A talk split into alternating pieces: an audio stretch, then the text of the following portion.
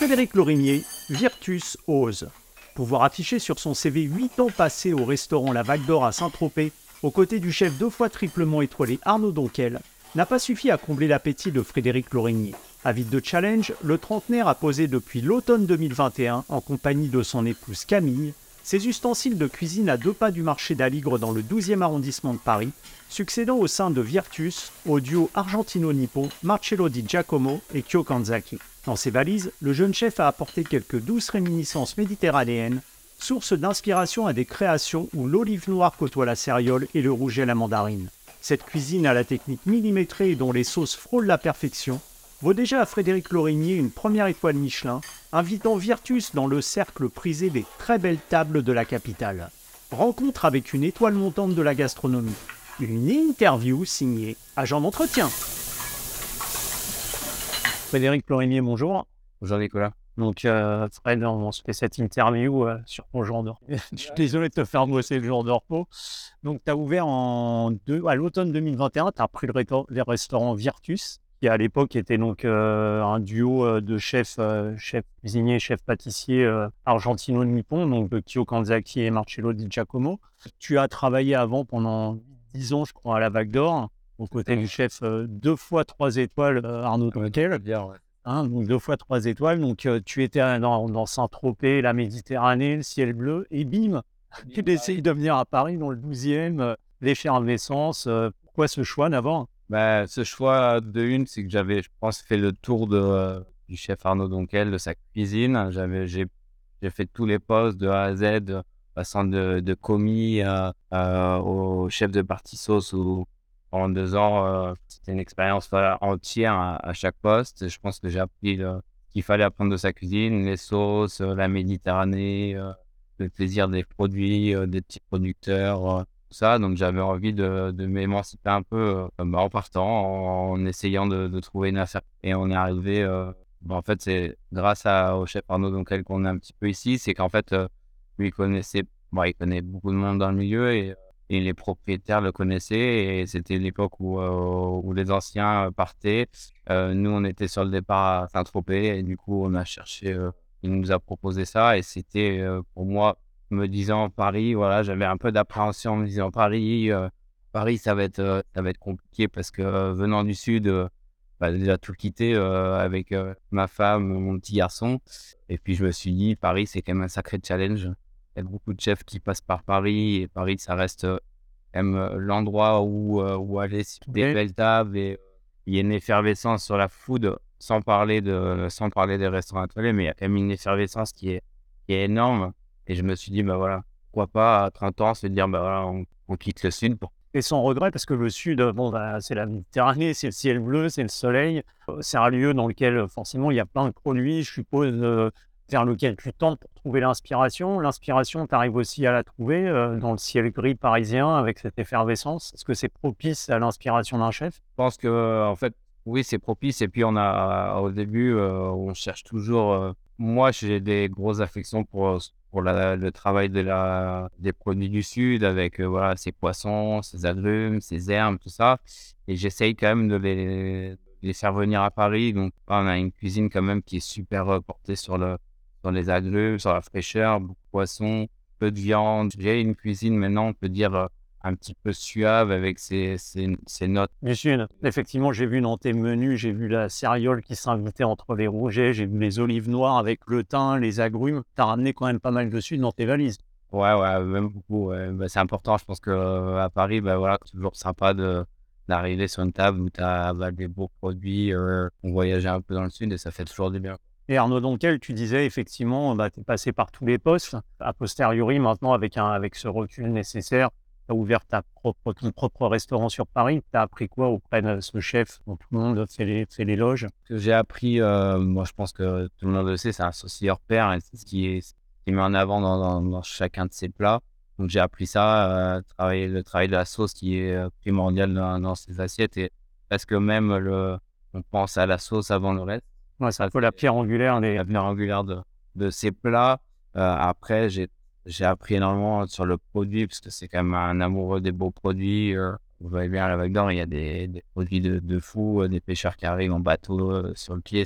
Donc, l'hôtel, euh, c'est c'est magnifique. Donc, le produit.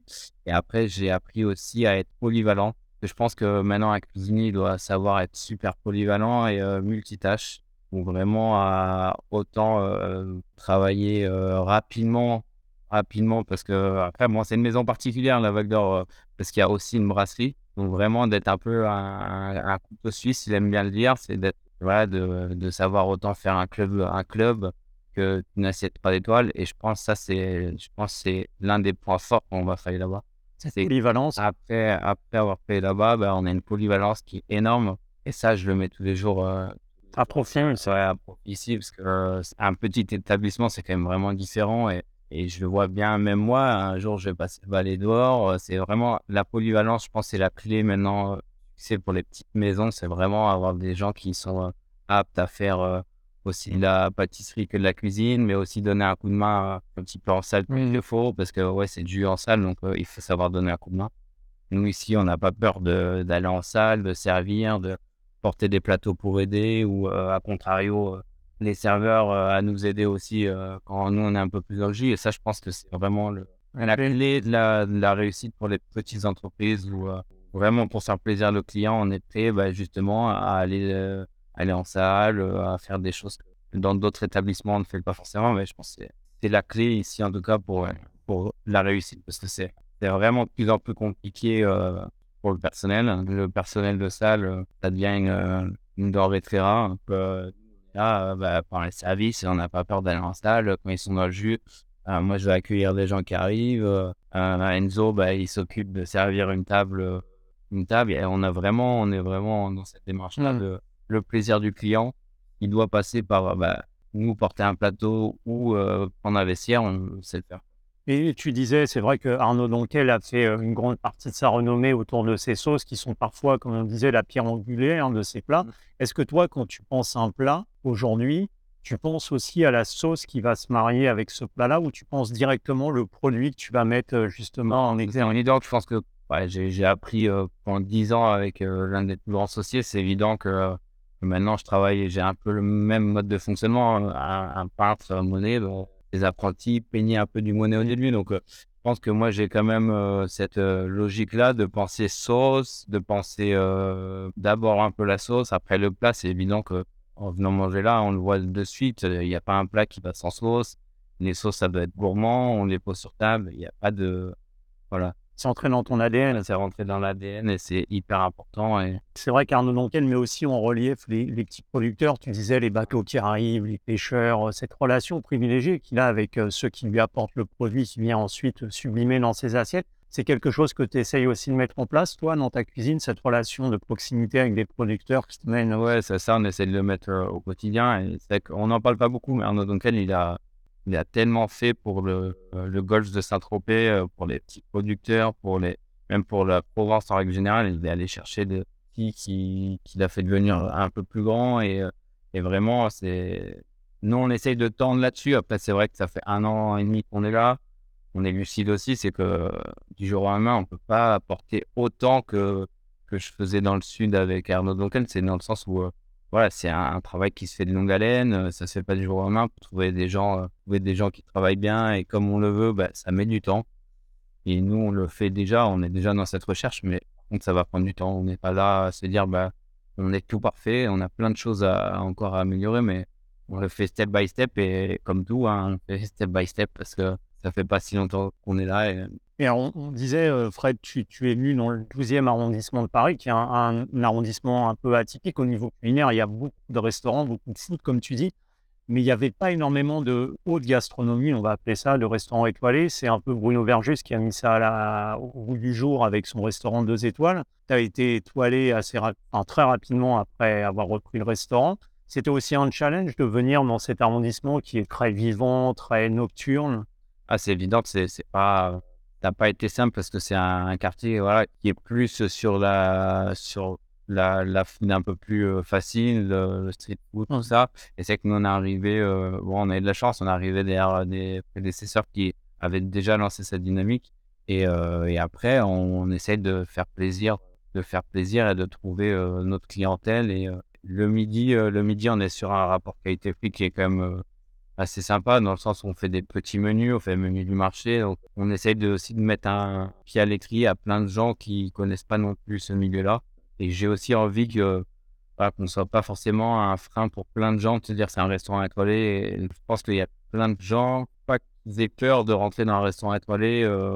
En tout cas, chez nous, on est assez décontracté. Parce que la proximité, c'est vrai, quand, on pense restaurant étoilé et qu'on pense Paris, ça fait un peu double peine hein, quand même. On pense euh, tout de suite euh, 400 ou 500 euros le menu. Et là, c'est vrai que toi, tu proposes un menu du mini qui est même pas à 50 euros, ou qui est très raisonnable, qui est le prix d'une brasserie pour un restaurant étoilé. C'était important cette proximité, faire venir des gens, comme tu le disais, qui ne sont pas forcément habitués au restaurant étoilé, qu'ils imaginent guindé. Ah, c'est évident. Nous, nous, tout le restaurant est porté là-dessus. C'est voilà, c'est le plaisir d'accueillir, c'est le plaisir de, la convivialité. Voilà, euh, on essaye de casser aussi ces codes de la gastronomie. Euh, voilà, on aime que nos clients euh, rigolent, on aime que les gens passent un bon moment et que ce soit pas forcément un moment qui soit un peu oppressant et voilà, on aime que les gens se sentent bien dans notre restaurant et qu'ils n'aient pas peur de pousser la porte. le lieu s'y prête aussi. C'est vrai que le lieu est très, très aéré, très grand. Et ce que tu me disais, c'est que les gens parlent un peu fort. On n'est pas du tout dans le côté guindé qu'on imagine euh, dans le restaurant euh, étoilé avec son costume cravate, euh, sans faire trop de bruit quand on parle. On est vraiment dans l'ambiance de la Bastille.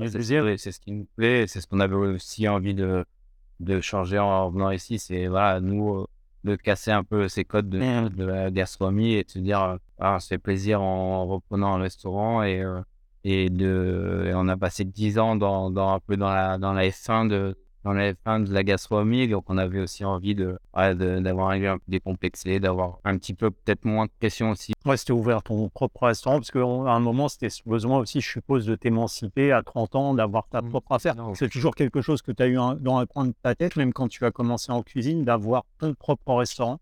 Pour moi, oui, c'était, c'était évident que d'avoir son restaurant, c'est, c'est une évidence pour moi. Et en plus, avec ma compagne qui, est, qui travaille en salle, on, se voyait, on se voyait super bien ouvrir notre, notre restaurant et, voilà, faire la cuisine, d'avoir nos clients, d'avoir. Mais j'avais une folle envie de, de, faire aussi ce que j'avais envie. Et... Avoir cette liberté de créer ce que, tu, ce que tu souhaitais au niveau culinaire. Et la cuisine, justement, tu m'as dit que tu avais passé 10 ans à la Vague d'Or, mais Comment t'es tombé, toi, dans la cuisine? T'es tombé dans la marmite petit ou c'est quelque chose qui est venu petit bah, petit, Ce qui est marrant, c'est que bon, j'avais une, j'avais une grand-mère énormément, mais, euh, mais j'ai fait mes études d'école hôtelière en service. J'ai travaillé euh, chez Bruno Sireno en tant que euh, chef de rang, chez, à la réserve aramatuelle, chez Rick Canino en tant que chef de rang. Donc j'ai fait quelques années en tant que serveur et chef de rang. Et après, euh, j'avais vraiment envie de, de retrouver euh, ce plaisir de cuisiner. J'avais, ouais, de,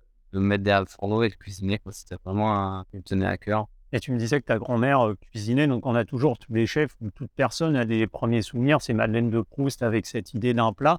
Toi, c'est quoi tes, premiers, tes premières sensations de, de tablé, de plat, d'odeur? Bah, Moi, ça, ça restait quand même les, moments de famille, de, de fête. Un, beau, un beau rôti avec euh, son viande, des petits oignons glacés. Voilà, c'est des petits trucs comme ça. Mais déjà là, on avait ce plaisir de la sauce et, de saucer. Je pense que la sauce, euh, comme on peut le dire, c'est vraiment, pour moi, un marqueur de la cuisine euh, française, en tout cas.